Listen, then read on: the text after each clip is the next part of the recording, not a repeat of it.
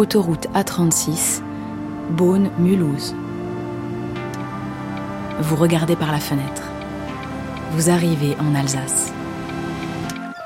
C'est la tombée du jour. La ligne bleue des Vosges vous fascine. Vous rêvez de voir les paysages enchanteurs du Sungo, ses forêts et ses lacs. Lorsqu'apparaît devant vous un imposant panneau présentant deux soldats, un Allemand, un Français, devant un champ de croix blanches. Vous saviez que ces paysages sublimes avaient été le théâtre d'affrontements terribles.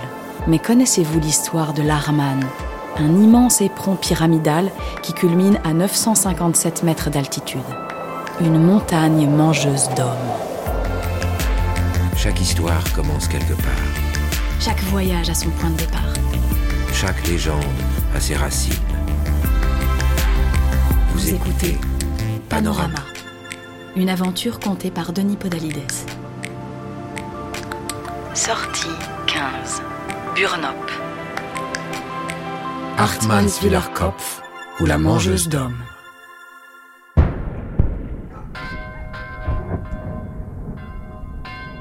31 janvier 1915. Les prêtres font sonner les cloches pour masquer le bruit de la guerre. Au bout d'une heure et demie de marche, nous arrivons au pied d'une montée extrêmement pénible sous les sapins, dans les rochers couverts de neige. En nous dissimulant, nous parvenons à la cime d'Erenflou. Le rocher porte les ruines d'un château féodal. À ce que l'on dit, il serait hanté par un esprit. Couché dans la neige derrière les roches, le lieutenant nous montre la montagne. Ça vous dit quelque chose nous demande-t-il. Entre les arbres, nous découvrons un immense sommet de roches toutes biscornues, un endroit à la fois mystérieux et lugubre. Le lieutenant nous dit que la montagne est d'un intérêt stratégique majeur. Coûte que coûte, il va nous falloir la récupérer.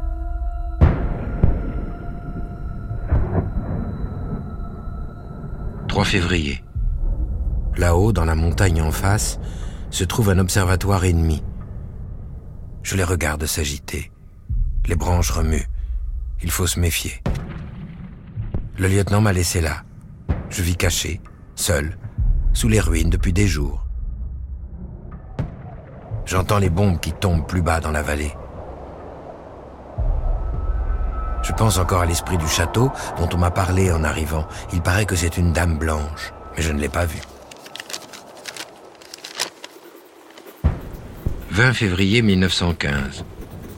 Nous avons construit un abri formidable dans les rochers. Tous les calibres 105 du monde peuvent frapper sur la roche ou fuser dans les ramures. Je les écoute avec un plaisir pareil à celui du voyageur bien abrité de la pluie sous un toit. Des tôles ondulées me protègent de l'eau du ciel. J'ai construit hier un plancher, une cloison, une table et un banc rustique. J'ai un petit fourneau qui réchauffe mes repas froids. La nuit, dans le blocos avec des planches, je me fais un lit que je remplis de paille. Je me plais beaucoup ici. « 25 février les Allemands ont hissé un mortier sur des pentes raides et verglacées, avec 50 hommes, chevaux et mulets.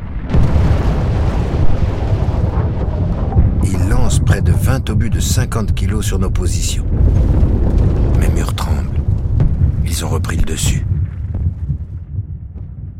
Mais je viens de repérer leur mortier caché dans la montagne. On va le détruire.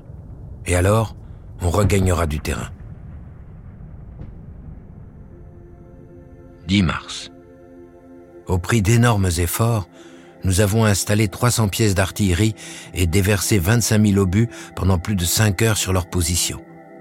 Ils ont subi des pertes considérables, beaucoup de morts pour ces quelques hectares de montagne. Puis on s'est enlisé de chaque côté, des cadavres partout, dans les tranchées et sur les barbelés, enterrés là, juste sous nos pieds, on consolide nos positions respectives. On taille des abris dans la roche et on érige des dépôts de munitions. 6000 tunnels et abris. 90 km de tranchées. La vérité, c'est qu'ici nous pourrissons. Cette montagne entre nous, on l'appelle la mangeuse d'hommes.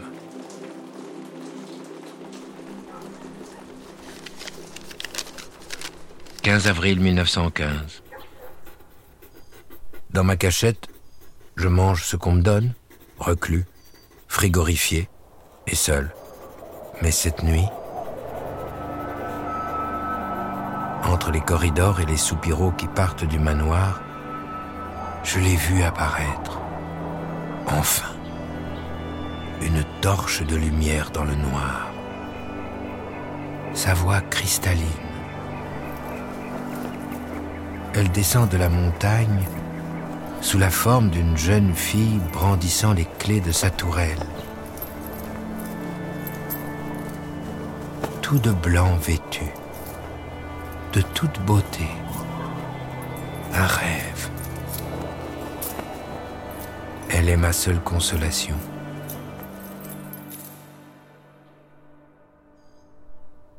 2 mai. Les Boches se sont servis pour la première fois de lance-flammes, les cochons. Et ils ont à nouveau gagné du terrain. La Dame Blanche est de plus en plus souvent à mes côtés. J'ai compris qu'elle était condamnée à errer pour l'éternité. Sa mélodie plaintive arrive à mes oreilles comme un enchantement. L'air retentit d'un son argentin. C'est le bruit que font ses clés lorsque, désespérée de ne pas trouver son libérateur, elle les jette sur le coffre renfermant ses trésors. Pour la libérer, je dois réussir à prendre ses clés, juste au moment où elle les jette sur son coffre, avant de se transformer en dragon. Pour l'heure, je n'ai réussi qu'à ramasser des bouquets d'églantines et de groseilliers sauvages. Mais je vais finir par rattraper ces satanées clés, et le cœur de cette châtelaine et sa fortune m'appartiendront. 9 août 1915. La chaleur est accablante. Les obus se font rares en ce moment. Je m'ennuie. Raymond Poincaré, président de la République, est venu sur le front. Il a déjeuné au camp Turenne pendant que la fanfare du 6e régiment de chasseurs jouait plusieurs morceaux. Tout cela à la barbe des Allemands. Il a redit l'intérêt stratégique de la bataille. C'est absurde. Au loin, j'ai entendu la musique grincer dans la montagne. Mais Poincaré n'est pas venu me voir dans ma retraite.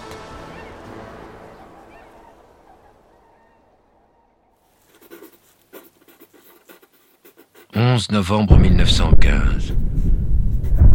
Quelque part en face, entre les arbres, un énorme canon envoie de la poudre. Il est terrible.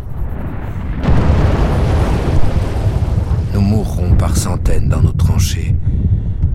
Je passe mes journées à tenter de le trouver. C'est impossible. L'angle est mauvais. J'entends son effroyable décharge, mais je ne vois rien.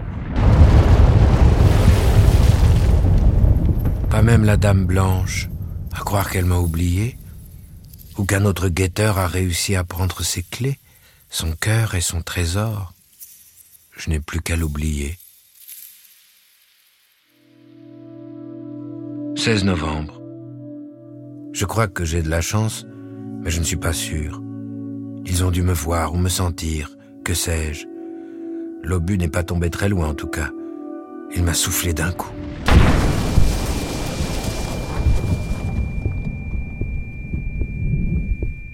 il ne reste plus rien du château. On m'a transporté sur une civière. Il y a la dame blanche à côté de moi. Elle est revenue. J'ai la tête bandée. Elle me tient la main. Je la vois. Son trousseau, ses clés, sa coiffe blanche, son sourire doux. Tous les matins, elle m'apporte un verre d'eau fraîche directement tiré de la source, un peu plus bas, à Vadevillers. Cette eau a une âme, me dit-elle à l'oreille. Sa force est magnifique. Vous allez guérir.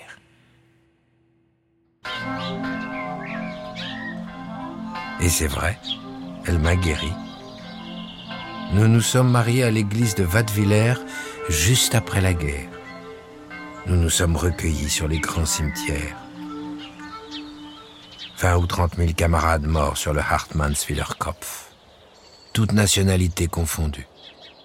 De l'aveu général, cette bataille sur la montagne mangeuse d'hommes n'aura servi à rien. Sauf qu'elle m'aura au moins permis de connaître Madame Blanche.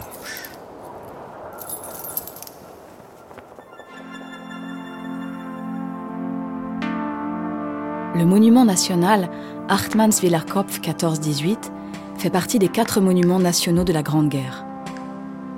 Situé sur le territoire de la commune de Wattwiller, le cimetière français fait près de 2 hectares. Il comprend 1640 tombes de soldats français. Lieu chargé de mémoire, il peut être visité d'avril à novembre. Dans l'impressionnante organisation défensive allemande, des sculptures d'Antoine Bourdelle illustrent le sacrifice de la jeunesse de ces deux pays voisins. Pour remonter le cours de l'histoire, il faut, comme les soldats allemands, gravir les 560 marches de la Himmelsleiter, l'échelle du ciel.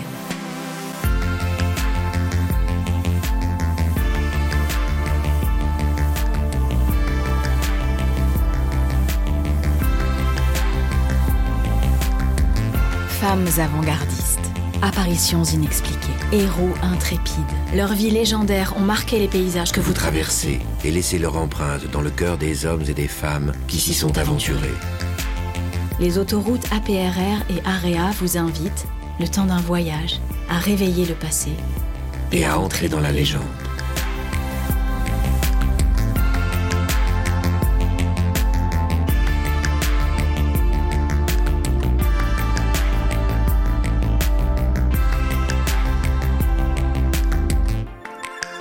Vous avez écouté Panorama, avec les voix de Denis Podalides de la Comédie Française et Juliette Roudet. Texte Aram Kebabdian. Musique Germain Calsou et Charles Dolé. Réalisation Anna Bui. À bientôt pour explorer d'autres itinéraires et d'autres légendes.